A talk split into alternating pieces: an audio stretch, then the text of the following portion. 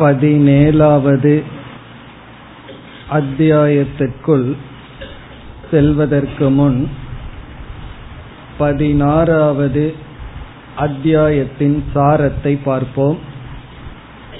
இந்த பதினாறாவது அத்தியாயம் முழுவதிலும் பகவான் பண்புகளை பற்றியே பேசினார். என்னென்ன குணங்கள் நம்மிடம் இருக்க வேண்டும்? நாம் அடைய வேண்டிய மன பரிபாகம் என்ன? அதை தெய்வீ சம்பத் என்ற தலைப்பில் கூறினார். முயற்சி செய்து எப்படிப்பட்ட தன்மைகளை நாம் அடைய வேண்டும் என்பது தெய்வீ சம்பத். பிறகு அதே முயற்சியுடன் மனதில் இருக்கின்ற எப்படிப்பட்ட குணங்களை நீக்க வேண்டும் என்பதை ஆசுரி சம்பத் என்ற தலைப்பில் கூறினார். தெய்வீ சம்பத் என்ற கருத்தானது பதிமூன்றாவது அத்தியாயத்தில் பகவான் ஞானம் என்ற தலைப்பில் இருபது பண்புகளை கூறினார். அதனுடைய தொடர்ச்சிதான் இங்கு தெய்வீ சம்பத் என்று நாம் பார்த்தோம். எதற்கு இந்த நல்ல குணங்கள் ஞாபகம் வைக்க வேண்டிய கருத்து இந்த குணங்கள் நம்மிடம் இருந்தால்தான் மனித சுகத்தையே நாம் அடைய முடியும். மோக்ஷத்துக்கு செல்லுதல் என்பது மிக தூரத்தில் இருக்கின்றது. மனித உடலை எடுத்து மனித சுகத்தை அடைய வேண்டும் என்றாலும் கூட நமக்கு நட்பண்புகள் தேவை. மிருக சுகத்தை அடைய மிருக உடல் போதும். மிருகங்களினுடைய உடலை விட்டு மனித உடலை நாம் எடுத்து நாம் மிருகங்களினால் மட்டும் அனுபவிக்கின்ற சுகத்தை அனுபவித்துக் கொண்டிருந்தால் பிறகு மனித சுகத்தை நாம் மனித உடலை எடுத்து பயனற்றவர்கள் ஆகின்றோம். தியாகத்தினுடைய சுகம் அன்பினுடைய சுகம் மன்னித்தல் அதனால் கிடைக்கின்ற சுகம் இதையெல்லாம் மனிதர்களால் மட்டும்தான் அனுபவிக்க முடியும். ஆகவே தெய்வீ சம்பத் அல்லது நட்பண்புகள் நமக்கு மனித லோகத்திலேயே அதிகமான மன நிறைவை மகிழ்ச்சியை இன்பத்தை கொடுக்க காரணம்.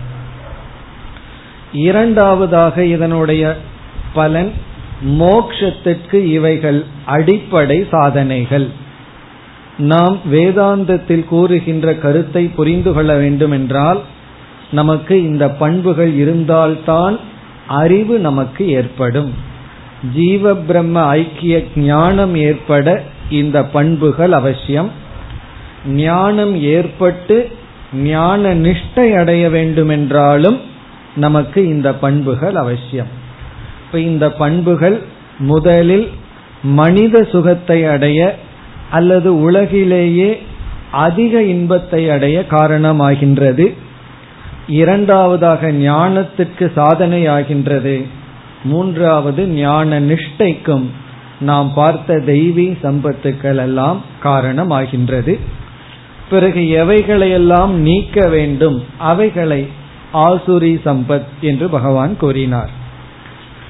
இந்த அத்தியாயத்தில் முதல் மூன்று ஸ்லோகத்தில் ஒன்றிலிருந்து மூன்று வரை இருபத்தி ஆறு பண்புகளை பகவான் குறிப்பிட்டார். இந்த மூன்று ஸ்லோகங்கள்ல இருபத்தி ஆறு தெய்வீ சம்பத். அதுல நம்ம வந்து எவைகளெல்லாம் நம்ம பதிமூன்றாவது அத்தியாயத்துல பார்த்தோமோ அதை ஞாபகப்படுத்தி கொண்டு அங்கு பார்க்காத பண்புகளை எல்லாம் விரிவாக பார்த்தோம். அபயம் சத்துவ சம்சுத்திகி என்று பகவான் ஆரம்பித்தார். பயப்படாமல் இருத்தல் தெய்வீ சம்பத் என்று ஆரம்பித்தார். பிறகு நான்காவது ஸ்லோகத்தில் ஆசுர சம்பத்தினுடைய சாரமாக சிலவற்றை கூறினார். அசுர சம்பத்தினுடைய சாரமாக சில கருத்தை கூறி ஐந்தாவது ஸ்லோகத்தில் இரண்டு பண்புகளினுடைய விளைவுகளை கூறினார். தெய்வீ சம்பத் விமோக்ஷாய நிபந்தாய ஆசுரி மதா. தெய்வீ சம்பத் நமக்கு மோக்ஷத்துக்கு சாதனமாகவும் ஆசுரி சம்பத் நம்முடைய பந்தத்துக்கு காரணமாகவும் அமைகின்றது என்று கூறினார். பிறகு அர்ஜுனனை தேர்த்தினார். நீ வந்து தெய்வீ சம்பத்துடன் தான் பிறந்திருக்கின்றாய். ஆகவே நீ துயரப்பட வேண்டாம் என்று கூறி. இதுவரை பகவான் கீதையில் தெய்வீ சம்பத்தையே விளக்கி வந்தார். ஆகவே இந்த அத்தியாயத்தில் ஆறாவது ஸ்லோகத்தில் ஆரம்பித்து இருபத்தி ஓராவது ஸ்லோகம் வரை அசுர சம்பத்தை பகவான் விளக்கினார். இதை எதற்கு விளக்கினார் என்றால் நற்குணங்களையெல்லாம் நாம் தேடி சென்று அடைய வேண்டும். தீய குணங்களெல்லாம் அது நம்மை தேடி வந்து அடையும். நம்ம நம்ம மனதை அப்படியே விட்டுட்டோம் அப்படின்னா தீய குணங்கள் எல்லாம் அடைந்து விடும். அதற்கு முயற்சியே செய்ய வேண்டாம். அதற்கு நம்ம ஒரு உதாரணம் பார்த்திருக்கோம். ஒரு பயிர் விளைய வேண்டும்னு சொல்லி நெல்லோ சோளமோ நம்ம போடுவோம். களைங்கிறது அது இயற்கையா வரும். நாம எந்த பயிரை வளர்க்கணுமோ அதற்கு தான் தண்ணீர் விடுவோம். முட்செடிகள் எல்லாம் நாம் முயற்சி இல்லாமல் வரும்.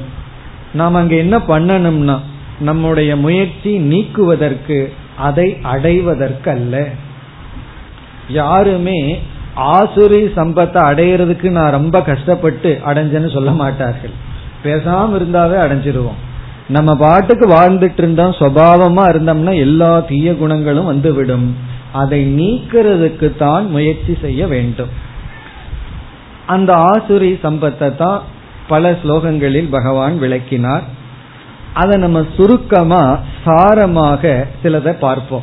இப்ப என்னென்னலாம் சொன்னாருங்கிறத ஸ்லோகத்திற்குள் செல்லாமல் நம்ம ஒன் டூ த்ரீங்கிற லிஸ்ட்ல பார்ப்போம். எப்படி தெய்வீ சம்பத் வந்து இருபது இருபத்தி ஆறுன்னு பார்த்தது போல இங்கு நாம் பார்க்கலாம். ஆசுர சம்பத்தை பகவான் சிலதெல்லாம் மீண்டும் மீண்டும் திருப்பி திருப்பி கூறினார்.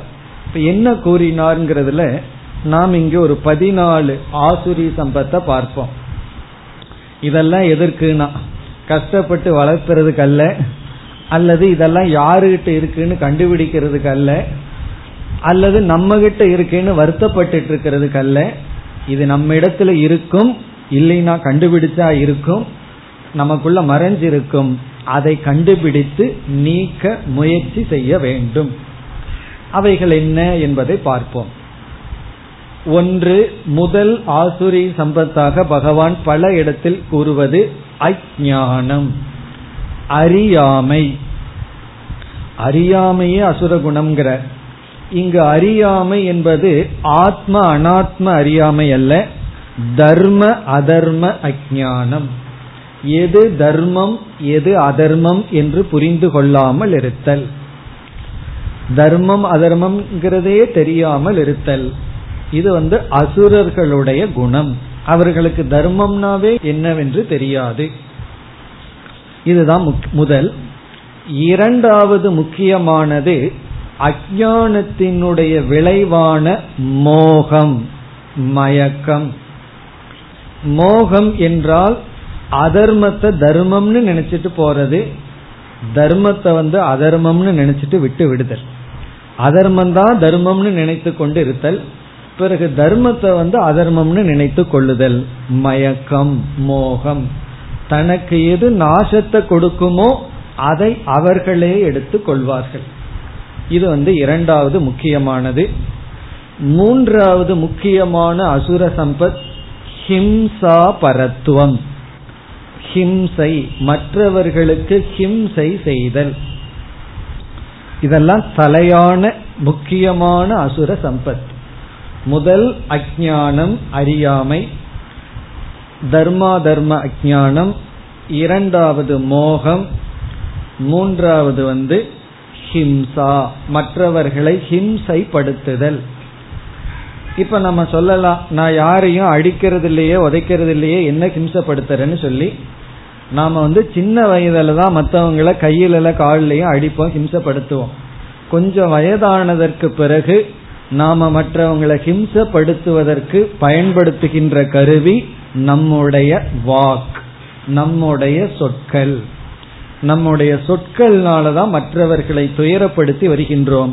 எப்பொழுதெல்லாம் நம்முடைய சொற்களினால் மற்றவர்களை துயரப்படுத்துகின்றோமோ அந்த நேரத்தில் நாம் அசுரர்களாக இருக்கின்றோம்.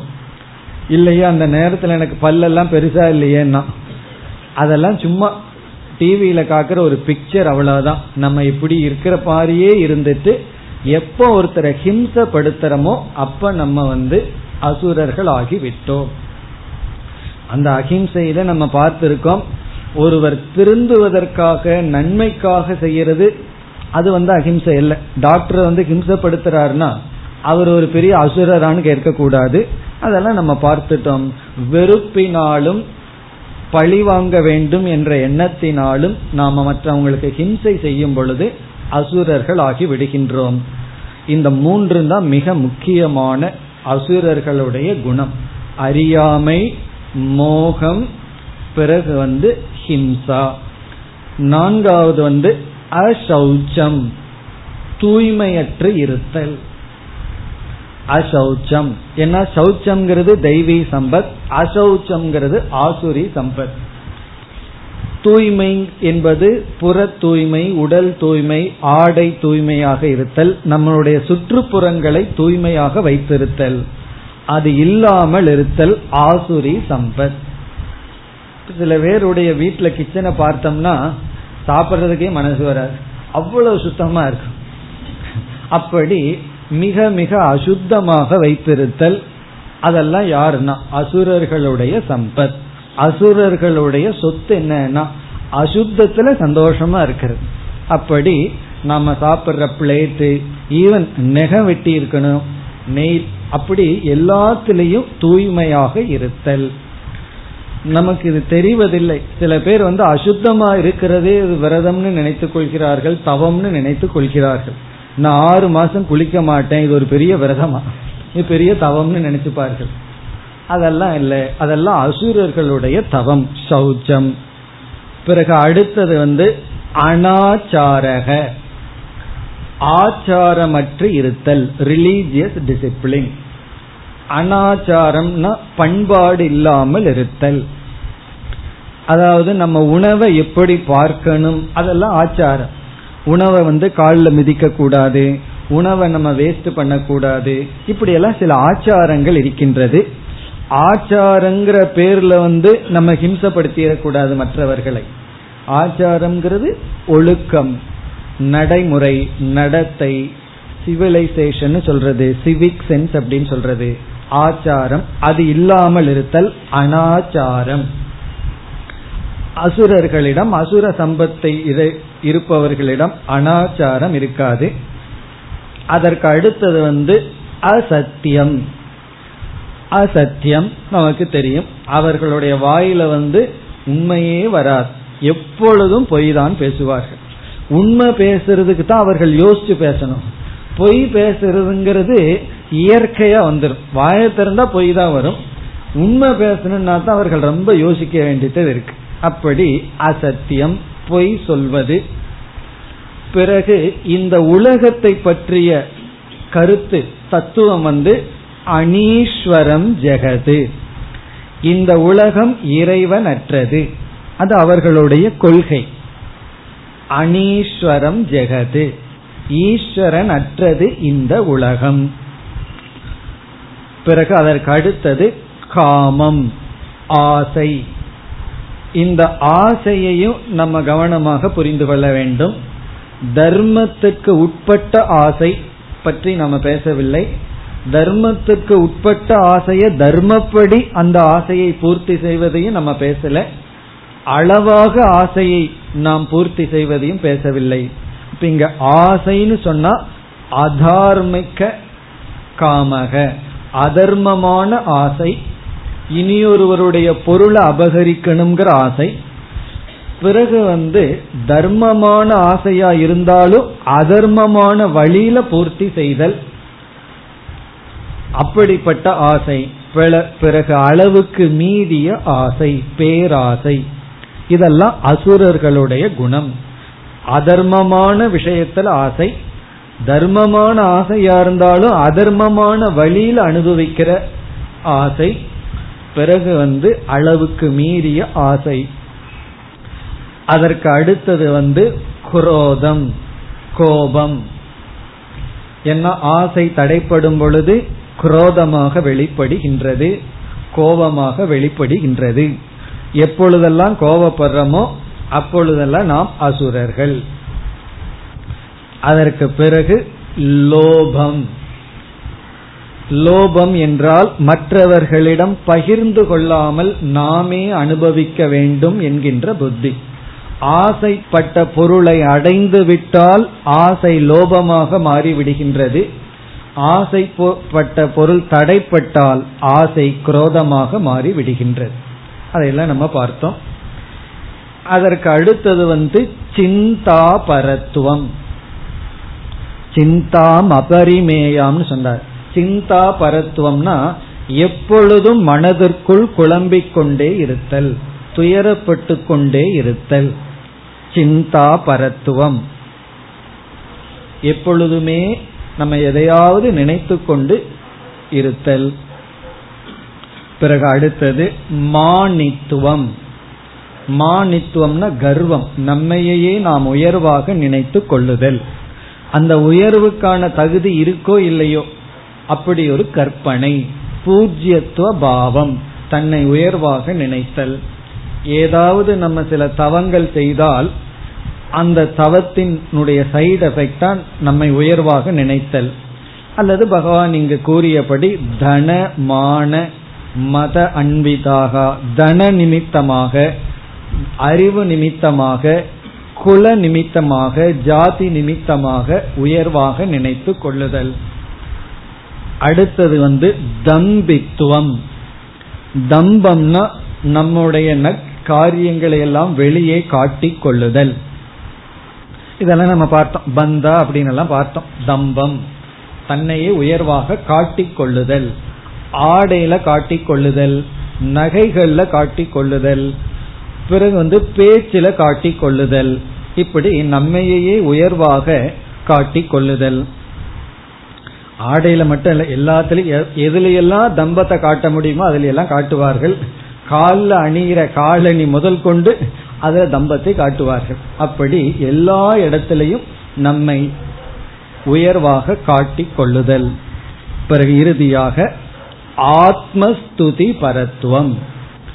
தட்புகழ்ச்சி தன்னையே புகழ்ந்து கொள்ளுதல். இதெல்லாம் பகவான் கூறிய அசுர சம்பத்தினுடைய எக்ஸ்ட்ராக்ட் இந்த ஸ்லோகங்கள்ல இப்படிப்பட்ட குணங்களை எல்லாம் கூறினார். இதற்கு மேலையும் இருக்கின்றது. நம்ம உதாரணமா தான் இவைகளை பார்த்தோம். இதற்கு மேலும் எத்தனையோ தீய தவறான குணங்கள் இருக்கின்றன. அதையெல்லாம் நம்ம கண்டுபிடித்து நீக்க வேண்டும். பிறகு இருபத்தி இரண்டாவது ஸ்லோகத்தில் அசுர சம்பத் தியாக பலம். இந்த அசுர சம்பத்தை எல்லாம் தியாகம் செய்தால் என்ன பலன் கிடைக்கும் என்று கூறினார். என்ன பலன் கிடைக்கும்னா மன அமைதி கிடைக்கும் சுகம் கிடைக்கும் மோட்சம் கிடைக்கும். பிறகு இருபத்தி மூன்றாவது ஸ்லோகத்தில் அசுர சம்பத் பலம். இதை தியாகம் செய்யவில்லை என்றால் என்ன பலன் கிடைக்கும்? இங்க வந்து என்ன பலன் கிடைக்கும்னா மூன்று சொன்னார். ஒன்று சுகம் கிடைக்காது சந்தோஷமா இருக்க முடியாது. ஏன்னா அசுர சம்பத் நம்ம இடத்துல இருந்தா எப்படி சந்தோஷமா இருக்க முடியும்? நம்ம இடத்துல பொருள் இருக்கு. பொறாமை உள்ள வந்துடுதுன்னு சொன்னா எப்படி சந்தோஷமாக இருப்பது? குரோதம் இருந்தா எப்படி சந்தோஷமாக இருப்பது?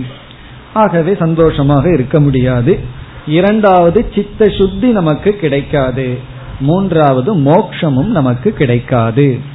ந சித்திம் ந சுகம் ந பராம்கதிம் அப்படின்னு சொன்னார்.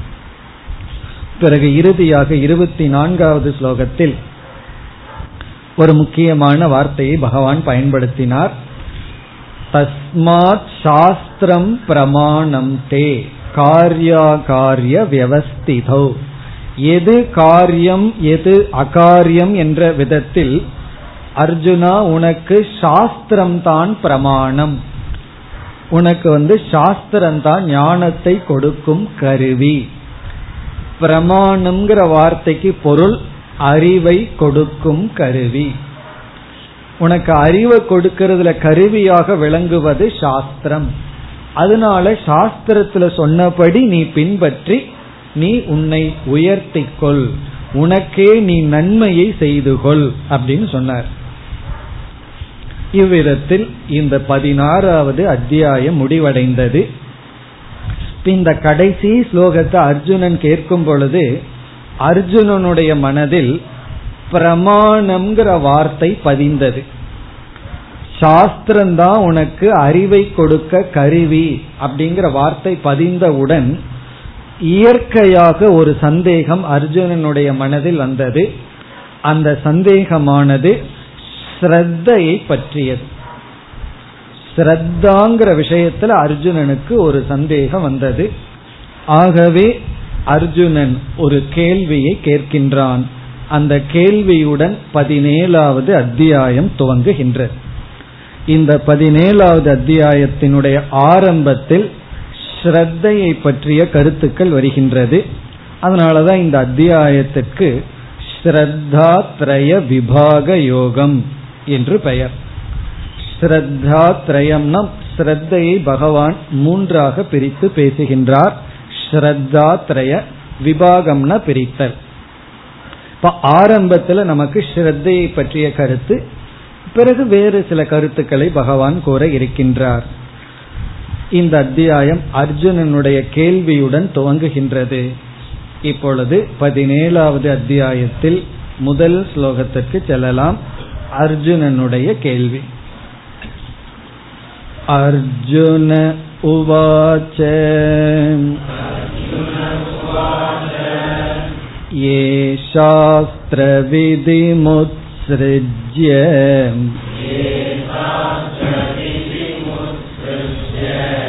यजन्ते श्रद्धयान्विताः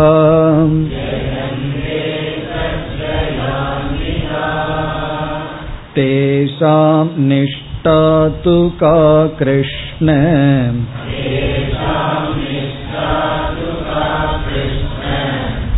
सत्त्वमाहो रजस्तमः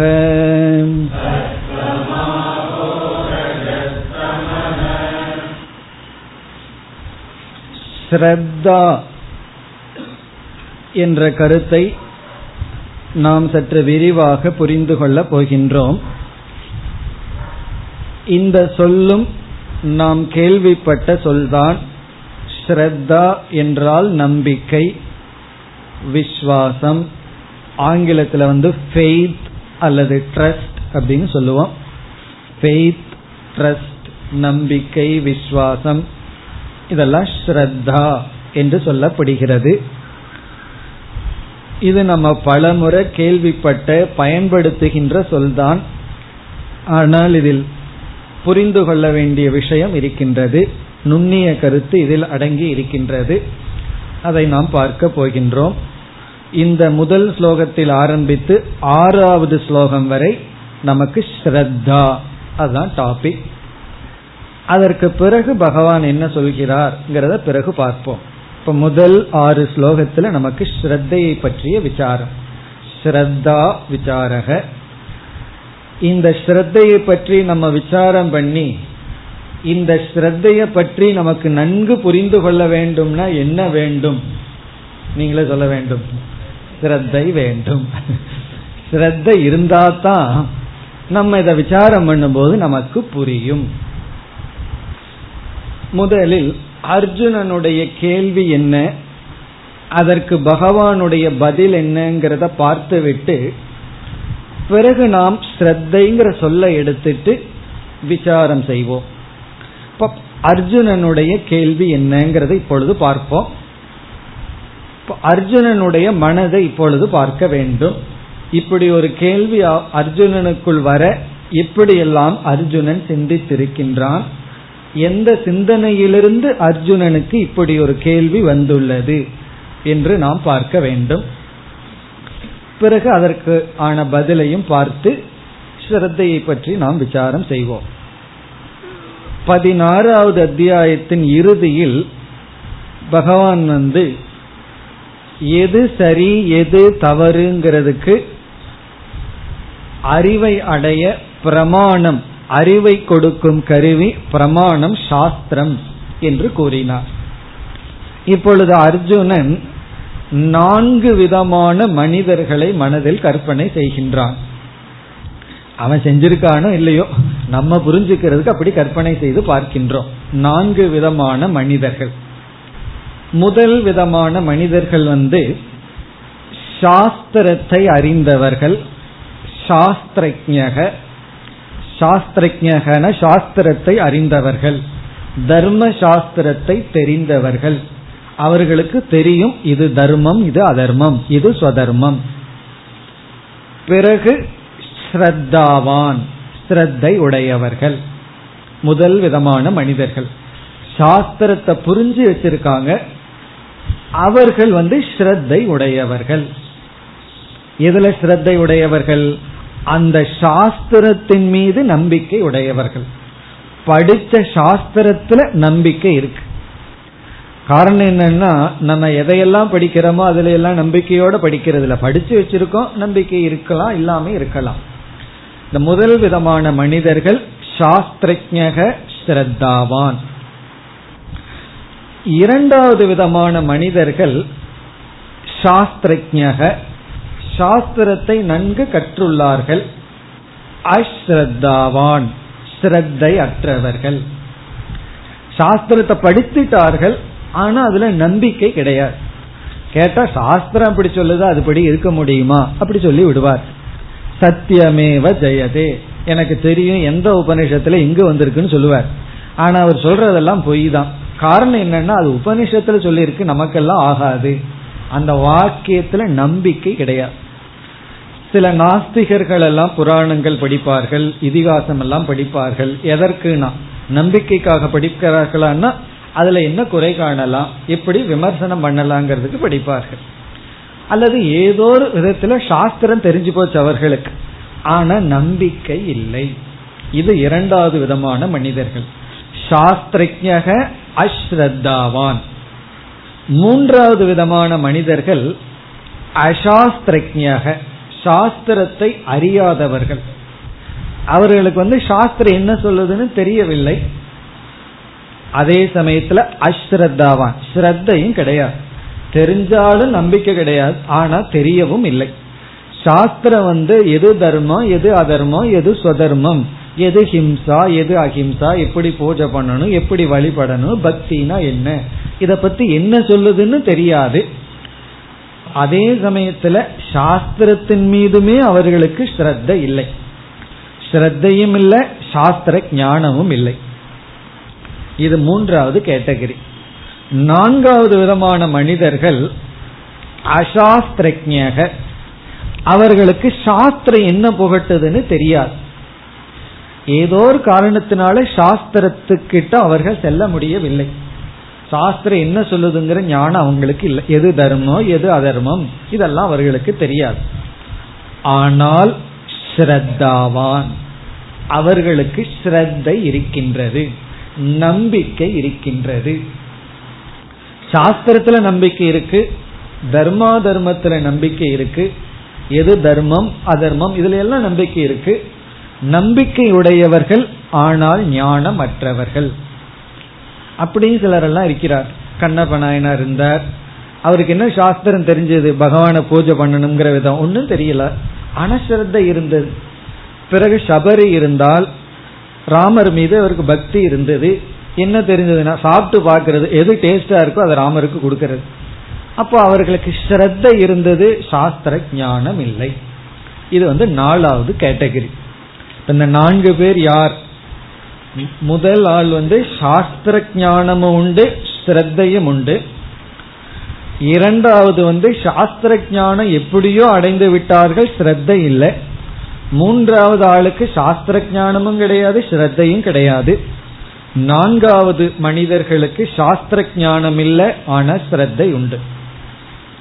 இப்ப அர்ஜுனன் என்ன புரிஞ்சிருக்கான் பதினாறாவது அத்தியாயத்துல முதல் மூன்று பேர் என்ன பலனை அடைகிறார்னு பகவான் சொல்லிவிட்டார் அப்படின்னு அர்ஜுனன் உணர்கின்றான். முதல் மூன்று பேருக்கு என்ன பலன் கிடைக்குதுன்னு பகவான் சொல்லிட்டாரு.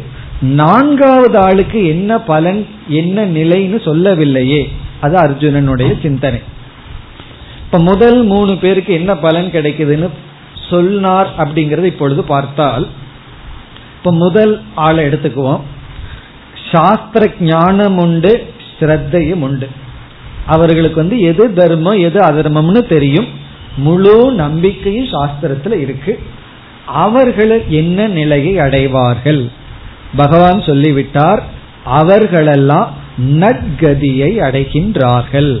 பராம் சித்தின் மேலான நிலையை அடைகின்றார்கள் என்று பகவான் கூறிவிட்டார். அதாவது ததோ யாதி பராம் கதிம். எல்லாம் தியாகம் செய்து சாஸ்திரத்தை புரிஞ்சு அதுல ஸ்ரத்தையுடன் இருந்து வாழ்கின்றவர்களுக்கு நற்கதி. நட்கதினா சித்த சுத்தி கிடைக்கும் இகலோக சுகம் கிடைக்கும் மோட்சம் கிடைக்கும் சொல்லிவிட்டார். பிறகு இந்த இரண்டு மூன்று இந்த ரெண்டையும் நம்ம சேர்த்து பார்க்கின்றோம். இந்த ரெண்டு மூணுக்கு ரொம்ப வித்தியாசம் கிடையாது. காரணம் இந்த ரெண்டு மூணுல காமன் ஃபேக்டர் என்ன? அஸ்ரத்தாவான் ஸ்ரத்தை அற்றவர்கள் ஒருத்தனுக்கு சாஸ்திரம் தெரிஞ்சிருக்கு ஒருத்தனுக்கு சாஸ்திரம் தெரியல. அவ்வளவுதான் வித்தியாசம். ஆனா ரெண்டு பேர்த்துக்கும் ஸ்ரத்த கிடையாது.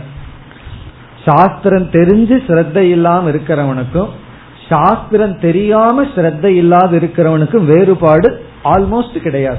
காரணம் என்னன்னா இவனுக்கு ஒரு இன்ஃபர்மேஷன் எக்ஸ்ட்ரா லோட் ஆயிருக்கு அவ்வளவுதான்.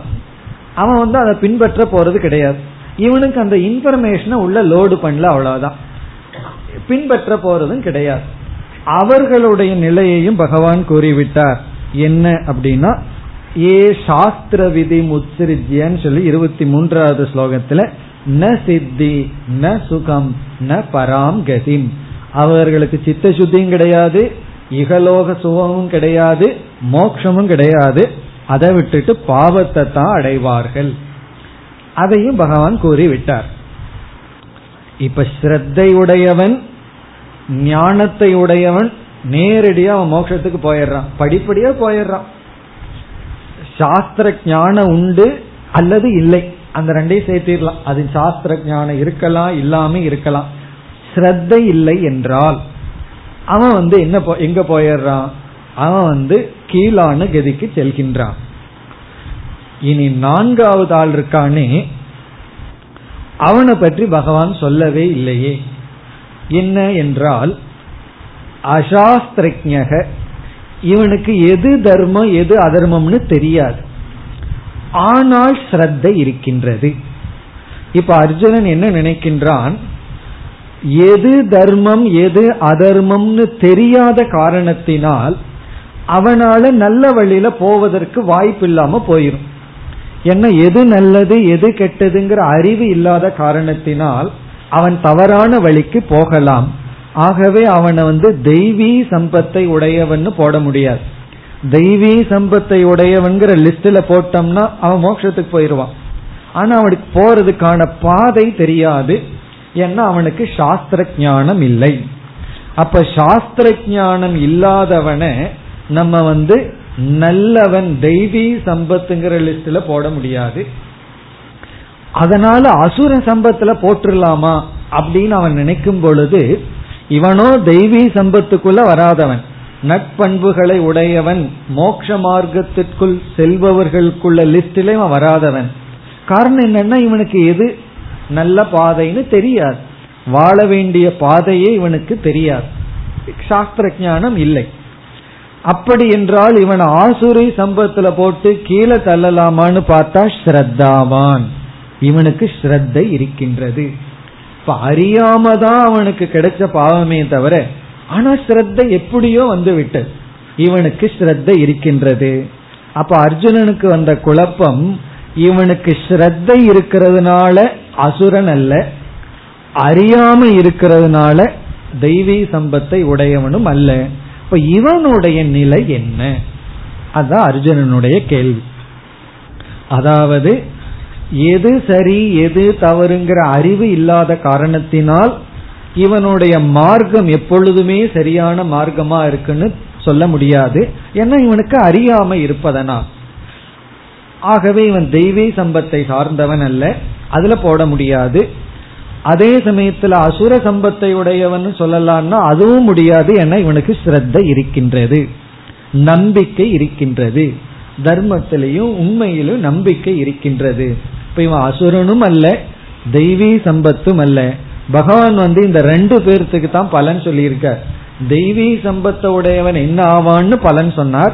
ஆசுரி சம்பத்தை உடையவனுக்கு என்ன பலன்னு சொன்னார். இப்ப இந்த ரெண்டுக்கு இடையில ஒருவன் எப்படி வர முடியும்? இவனுக்கு பலன் சொல்லவில்லையே இவனுடைய கதி என்ன? அதுதான் அர்ஜுனனுடைய கேள்வி. அந்த கதியை சொல்லும் பொழுதே பகவான் ஸ்ரத்தையை பற்றி பேசுகின்றார்.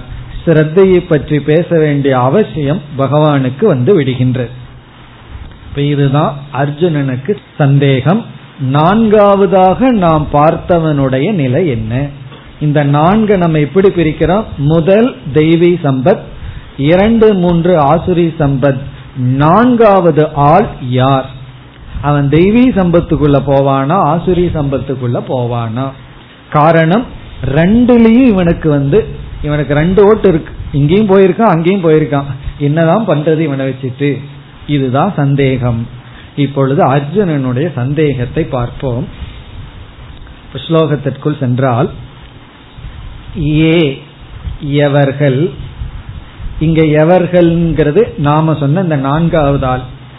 அந்த நான்காவது ஆளை அர்ஜுனனே இங்கு வர்ணிக்கின்றான். சாஸ்திர விதிம் உத்ஸ்ரிஜ்ய. சாஸ்திர விதிம் சாஸ்திரத்தில் கூறிய நெறியை உத்ஸ்ரிஜ்ய விட்டு விட்டான். சாஸ்திரம் சொன்னபடி இவன் பின்பற்றவில்லை. காரணம் என்ன? சாஸ்திரம் இவனுக்கு தெரியவில்லை. சாஸ்திர விதினா சாஸ்திரத்துல சொன்னதை இவன் விட்டு விட்டான். சாஸ்திரத்துல சொன்னபடி இவன் பின்பற்ற முடியவில்லை.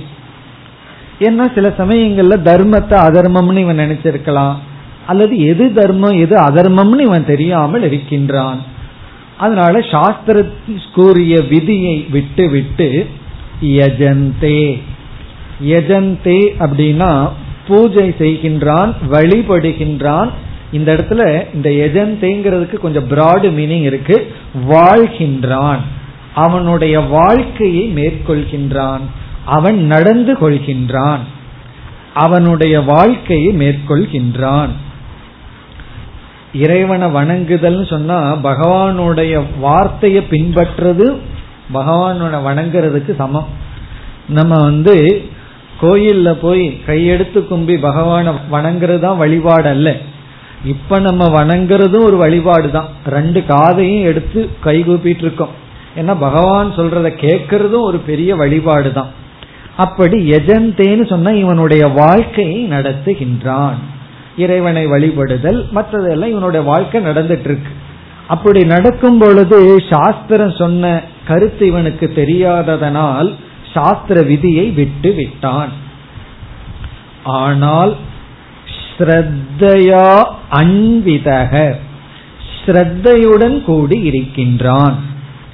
ஸ்ரத்தையான்விதகன ஸ்ரத்தையுடன் கூடி இருக்கின்றான். இப்ப இவனிடத்துல ஸ்ரத்தை இருக்கின்றது.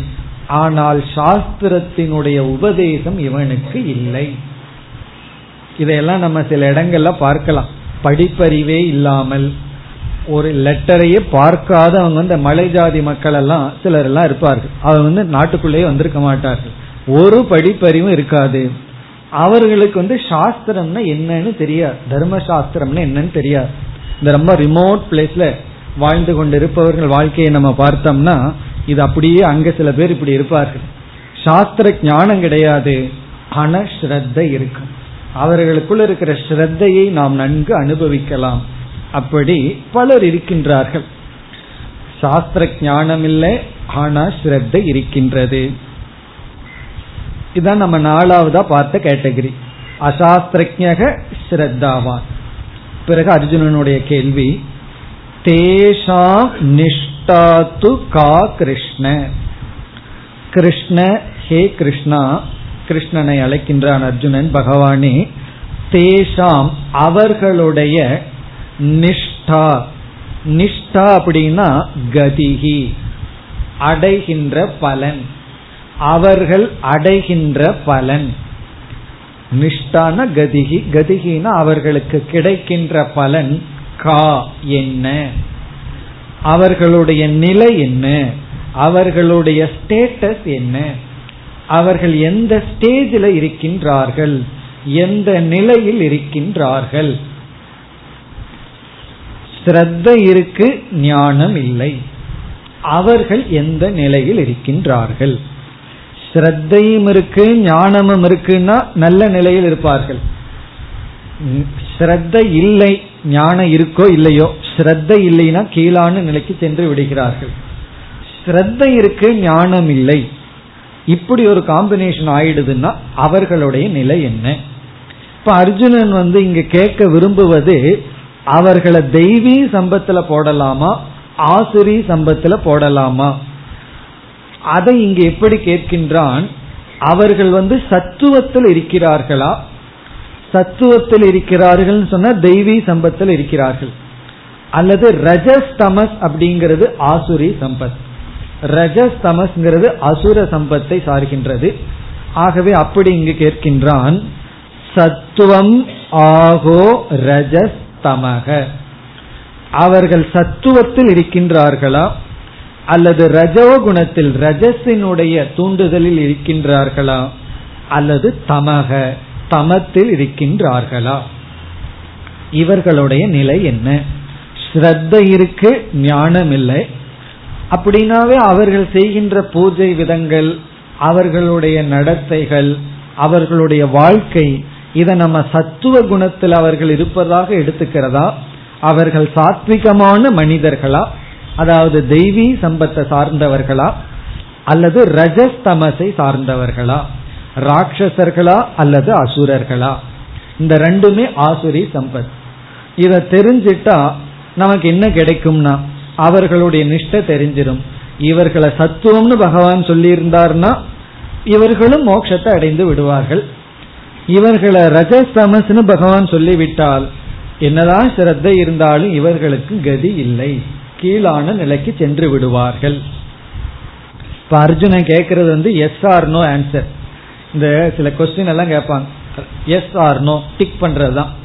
அப்படி அர்ஜுனன் கேட்டிருக்கான். இந்த மாதிரி ஒரு மனிதனை அர்ஜுனன் பிரசன்ட் பண்ணி இவனுடைய நிலை என்ன? இப்ப இதற்கு முன்னாடி நம்ம மூணு பார்த்தமே அது வந்து இங்க அர்ஜுனன் சொல்லவில்லை. ஆனாலும் சிந்தித்தா நமக்கு புரிகின்றது. காரணம் என்னன்னா இதற்கு முன்னாடி இருக்கின்ற மனிதர்களுக்கெல்லாம் பலன் பகவான் சொல்லி இருக்கின்றார். ஆகவே இப்படிப்பட்ட காம்பினேஷன் உள்ள மனிதர்களுக்கு தான் பகவான் பலன் சொல்லவில்லை.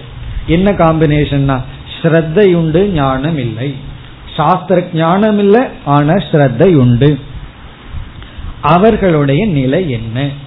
இதுதான் அர்ஜுனனுடைய கேள்வி. இந்த கேள்வியும் நல்லா நமக்கு புரியணும். அப்பொழுதுதான் பதில் புரியும். கேள்வி புரியலனா பதிலும் புரியாது. ஆகவேதான் இந்த கேள்வியை நம்ம நன்கு புரிந்து கொள்ள வேண்டும். ஸ்ரத்தையுடையவன் ஞானத்தை உடையவன் தெய்வீ சம்பத். ஞானம் இருக்கோ இல்லையோ ஸ்ரத்த இல்லாதவன் ஆசுரி சம்பத். ஸ்ரத்தையுடையவன் ஆனால் ஞானம் இல்லை. ஞானம் இல்லாததுனால அவனுடைய பாதை எப்படி வேண்டுமானாலும் இருக்கலாம். ஆனாலும் அவனுக்கு ஸ்ரத்த இருக்கின்றது. அவனுடைய கதி என்ன? அவன் எதில் நிற்கின்றான் இனி பகவானுடைய பதில் ஸ்ரீ பகவானுவாச்ச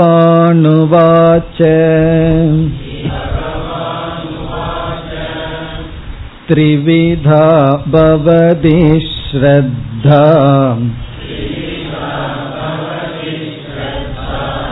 देहिनां सा स्वभावजा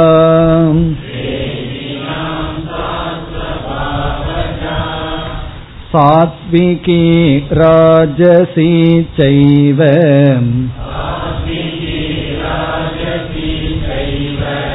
तामसी चेति तां शृणु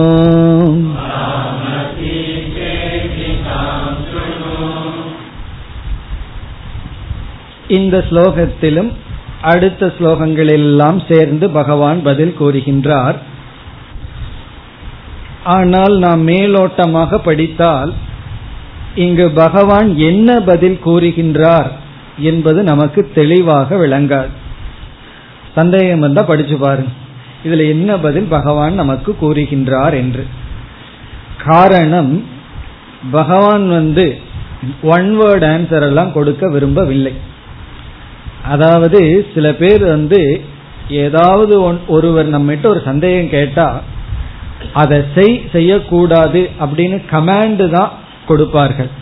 ஏன் அப்படின்னு விளக்கம் உபதேசம் கொடுப்பதில்லை. அதனாலதான் இந்த காலத்து குழந்தைகளை எல்லாம் சாட்டிஸ்ஃபை பண்ண முடியறதில்லை. அவங்களுக்கெல்லாம் என்ன கமாண்ட் கொடுத்தாலும் அதை ஏற்றுக்கொள்ற மனநிலை இல்லை. எல்லாம் ஒரு முப்பது நாற்பது வருஷத்துக்கு முன்னாடி இருக்கிற குழந்தைகள்லாம் தலையாட்டிக்கும்.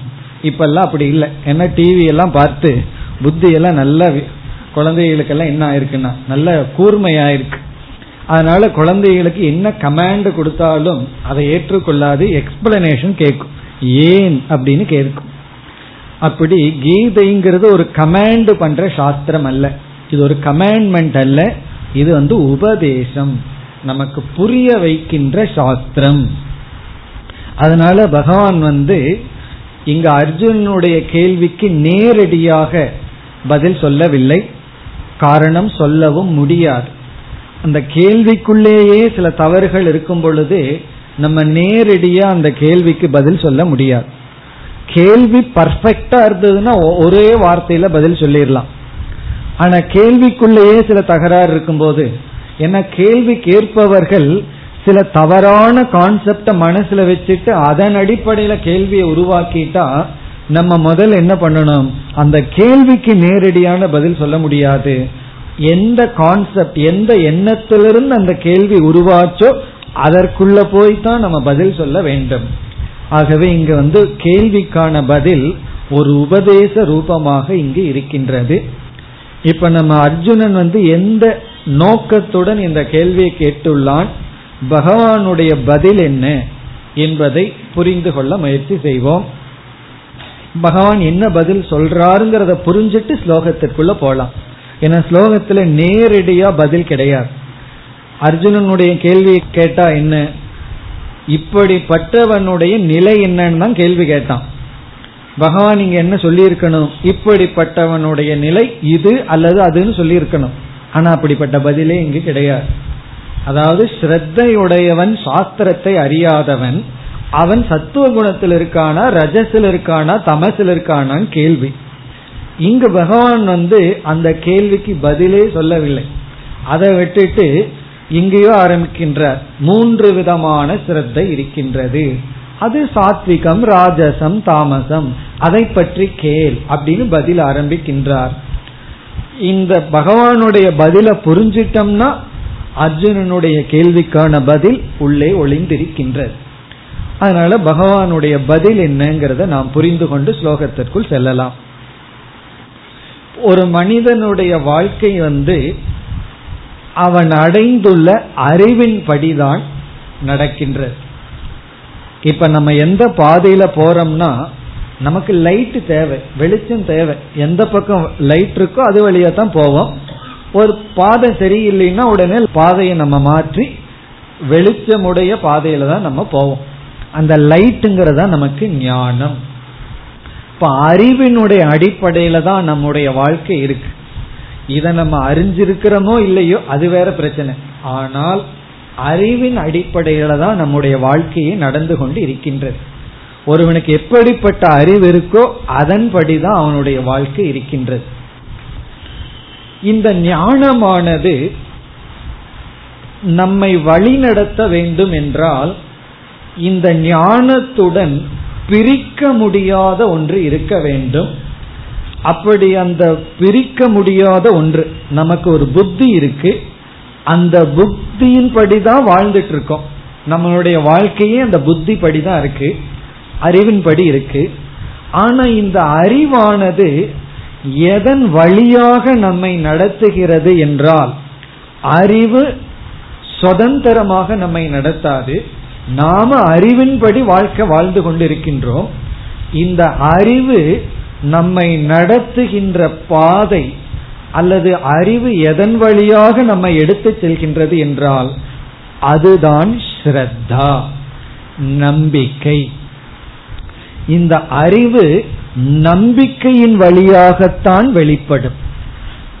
ஆகவே நம்முடைய வாழ்க்கை அறிவின் அடிப்படையில நடக்குதுன்னு சொன்னா இந்த அறிவையும் ஸ்ரத்தையையும் பிரிக்கவே முடியாது. அது ஒன்றை ஒன்றையும் பிரிக்க முடியாத ஒன்று. நம்ம வந்து ஞானம் ஸ்ரத்தைன்னு பிரிச்சிட முடியாது. அதனுடைய அர்த்தம் என்னன்னு சொன்னா எந்த இடத்துல ஞானமும் ஸ்ரத்தையும் ஒன்றாகிறதோ அந்த இடத்துலதான் அறிவானது நம்மை வழி நடத்தும். அப்போ அறிவே ஒரு ஹேண்டிகேப்பா இருக்கு. அறிவுக்கே ஒரு துணை தேவைப்படுகிறது. நம்ம வாழ்க்கையை நடத்த. அதுதான் ஸ்ரத்தை. அப்போ ஸ்ரத்தை அப்படிங்கிறது ஞானத்திலிருந்து பிரிக்க முடியாத ஒன்றாக இருக்கின்றது. ஒரு அறிவு நமக்கு கிடைச்சு அந்த அறிவின்படி நம்ம வாழ்க்கை நடக்கணும்னு சொன்னா அந்த அறிவு ஸ்ரத்தையின் மூலமாகத்தான் நம்மை வழிநடத்தும். இது நமக்கு தெரியலா தெரியாம இருக்கலாம். இப்படித்தான் நடந்திருக்கு இப்படித்தான் நடக்கும் நடக்கவும் போகும். ஸ்ரத்தையும் ஞானத்தையும் பிரிக்க முடியாது.